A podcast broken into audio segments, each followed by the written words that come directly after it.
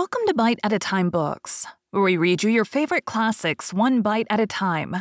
My name is Bree Carlile, and I love to read, and wanted to share my passion with listeners like you. If you want to know what's coming next and vote on upcoming books, sign up for our newsletter at biteatatimebooks.com. You'll also find our new t-shirts in the shop, including podcast shirts and quote shirts from your favorite classic novels. Be sure to follow my show on your favorite podcast platform so you get all the new episodes. You can find most of our links in the show notes, but also our website, biteatatimebooks.com, includes all of the links for our show, including to our Patreon to support the show, and YouTube, where we have special behind-the-narration of the episodes. We're part of the Bite at a Time Books Productions Network. If you'd also like to hear what inspired your favorite classic authors to write their novels, and what was going on in the world at the time, check out the Bite at a Time Books Behind the Story podcast, wherever you listen to podcasts. Please note, while we try to keep the text as close to the original as possible, some words have been changed to honor the marginalized communities who've identified the words as harmful, and to stay in alignment with Bite at a Time Books' brand values. Today we'll be continuing Great Expectations by Charles Dickens. Chapter 45. Turning from the Temple gate as soon as I had read the warning, I made the best of my way to Fleet Street, and there got a late hackney chariot and drove to the Hummums in Covent Garden. In those times, a bed was always to be got there at any hour of the night, and the chamberlain, letting me in at his ready wicket, lighted the candle next in order on his shelf, and showed me straight into the bedroom next in order on his list. It was a sort of vault on the ground floor at the back, with a despotic monster of a four-post bedstead in it, straddling over the whole place, putting one of his arbitrary legs into the fireplace and another into the doorway, and squeezing the wretched little washing stand in quite a divinely righteous manner. As I had asked for a nightlight, the chamberlain had brought me in, before he left me, the good old constitutional rushlight of those virtuous days, an object like the ghost of a walking cane which instantly broke its back if it were touched, which nothing could ever be lighted at, and which was placed in solitary confinement at the bottom of a high tin tower, perforated with round holes that made a staringly wide-awake pattern on the walls. When I had got into bed and lay there footsore, weary and wretched, I found that I could no more close my own eyes than I could close the eyes of this foolish Argus, and thus, in the gloom and death of the night, we stared at one another. What a doleful night! How anxious, how dismal, how long. There was an inhospitable smell in the room of cold soot and hot dust, and as I looked up into the corners of the tester over my head, I thought what a number of blue-bottle flies from the butchers and earwigs from the market, and grubs from the country must be holding up there, lying by for next summer. This led me to speculate whether any of them ever tumbled down, and then I fancied that I felt light falls on my face. A disagreeable turn of thought, suggesting other and more objectionable approaches up my back. When I had lain awake a little while, those extraordinary voices with which silence teems began to make themselves audible. The closet whispered, the fireplace sighed, the little washing stand ticked, and one guitar string played occasionally in the chest of drawers. At about the same time, the eyes on the wall acquired a new expression, and in every one of those staring rounds I saw written, "Don't go home." Whatever night fancies and night noises crowded on me, they never warded off this "don't go home." It plaited itself into whatever I thought of, as a bodily pain would have done. Not long before, I had read in the newspapers how a gentleman unknown had come to the Hummums in the night, and had gone to bed and had destroyed himself and had been found in the morning weltering in blood.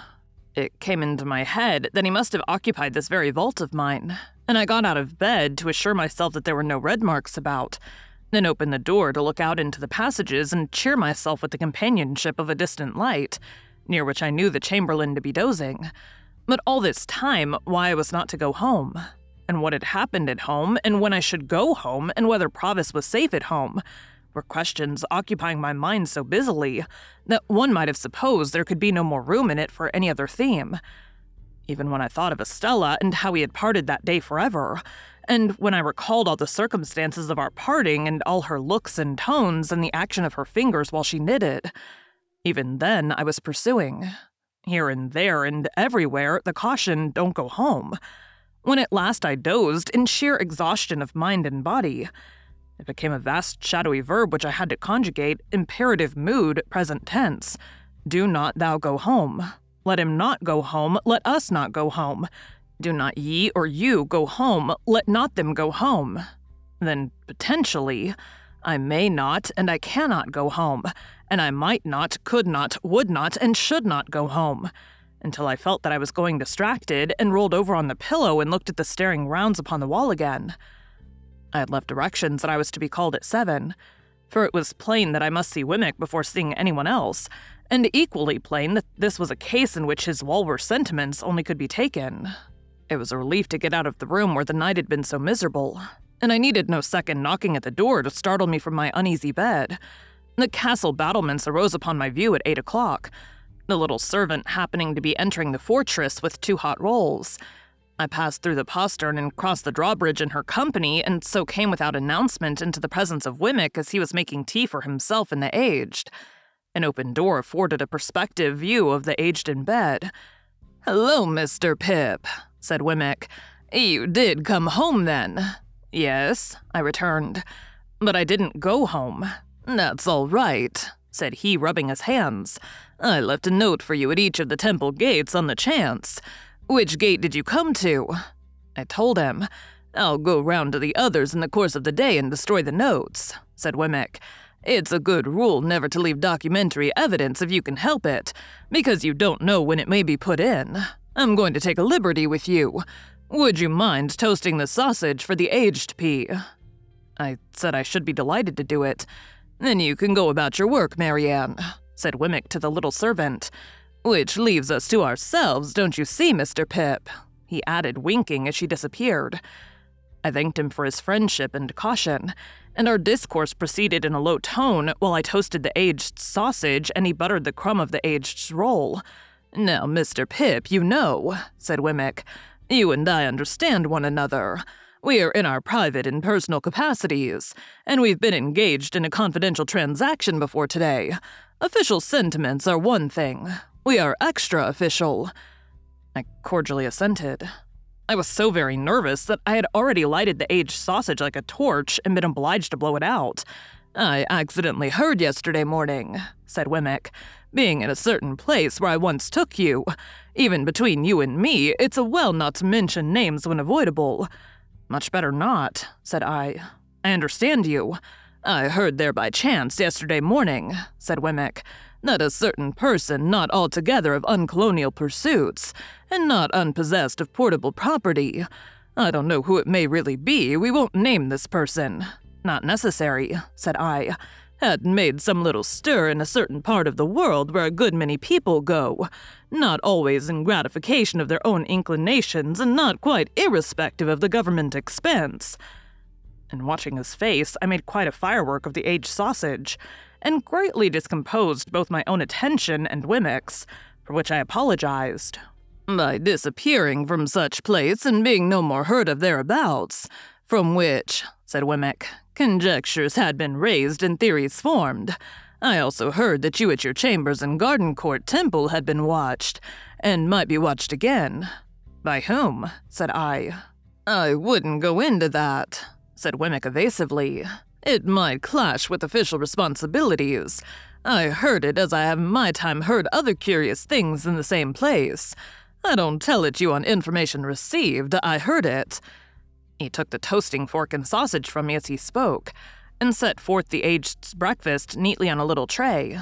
Previous to placing it before him, he went into the aged's room with a clean white cloth, and tied the same under the old gentleman's chin, and propped him up and put his nightcap on one side, and gave him quite a rakish air.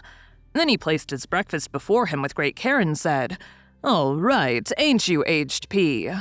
To which the cheerful aged replied, "All right, John, my boy, all right." As there seemed to be a tacit understanding that the aged was not in a presentable state, and was therefore to be considered invisible, I made a pretense of being in complete ignorance of these proceedings. This watching of me at my chambers, which I have once had reason to suspect, I said to Wemmick when he came back, "is inseparable from the person to whom you have adverted, isn't it?" Wemmick looked very serious. "I couldn't undertake to say that of my own knowledge. I mean, I couldn't undertake to say it was at first, but it either is or it will be, or it's in great danger of being." As I saw that he was restrained by fealty to Little Britain from saying as much as he could, and as I knew with thankfulness to him how far out of his way he went to say what he did, I could not press him.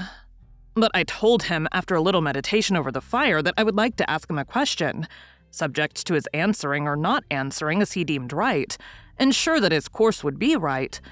He paused in his breakfast and crossing his arms and pinching his shirt sleeves. His notion of indoor comfort was to sit without any coat. He nodded to me once to put my question. "You have heard of a man of bad character whose true name is Compeyson?" He answered with one other nod. "Is he living?" One other nod. "Is he in London?"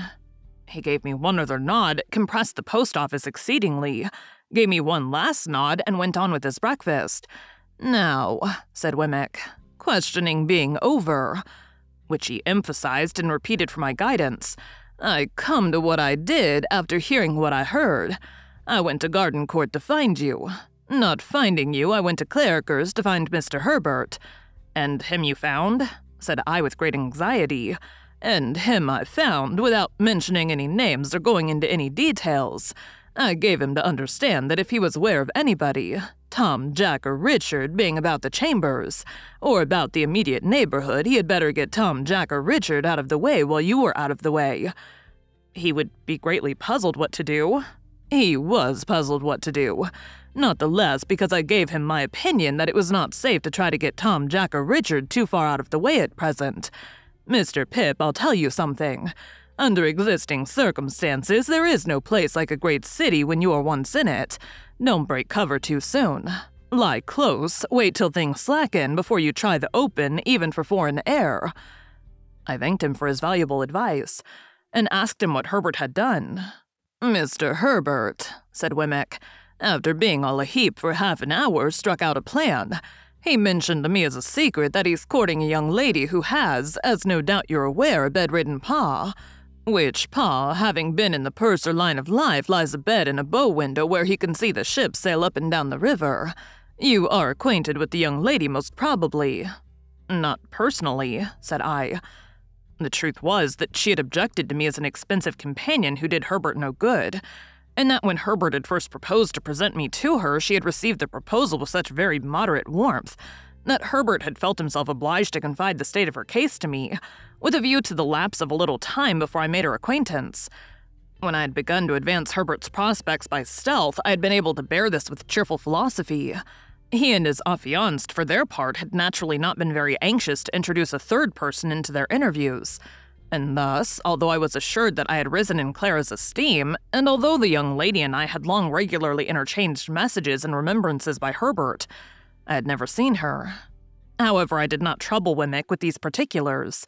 "The house with the bow window," said Wemmick, "being by the riverside, down the pool there between Limehouse and Greenwich, and being kept, it seems, by a very respectable widow who has a furnished upper floor, to let Mr. Herbert put it to me. What did I think of that as a temporary tenement for Tom, Jack, or Richard? Now I thought very well of it, for three reasons I'll give you. That is to say, firstly, it's altogether out of all your beats, and it is well away from the usual heap of streets, great and small. Secondly, without going near it yourself, you could always hear of the safety of Tom, Jack, or Richard through Mr. Herbert. Thirdly, after a while, and when it might be prudent, if you should want to slip Tom, Jack, or Richard on board a foreign pack boat, there he is ready." Much comforted by these considerations, I thanked Wemmick again and begged him to proceed. "Well, sir, Mr. Herbert threw himself into the business with a will, and by 9 o'clock last night he housed Tom, Jack, or Richard, whichever it may be, you and I don't want to know, quite successfully. At the old lodgings, it was understood that he was summoned to Dover, and in fact he was taken down the Dover road and cornered out of it. Now another great advantage of all this is that it was done without you, and when, if anyone was concerning himself about your movements, you must be known to be ever so many miles off and quite otherwise engaged. This diverts suspicion and confuses it, and for the same reason I recommended that, even if you came back last night, you should not go home. It brings in more confusion, and you want confusion." Wemmick, having finished his breakfast here, looked at his watch, and began to get his coat on. "And now, Mr. Pip," said he, with his hand still in the sleeves, "I have probably done the most I can do, but if I can ever do more, from a Walworth point of view and in a strictly private and personal capacity, I shall be glad to do it. Here's the address. There can be no harm in your going here tonight and seeing for yourself that all is well with Tom, Jack, or Richard before you go home, which is another reason for your not going home last night. But after you've gone home, don't go back here. You are very welcome, I am sure, Mr. Pip." His hands were now out of his sleeves, and I was shaking them. "And let me finally impress one important point upon you."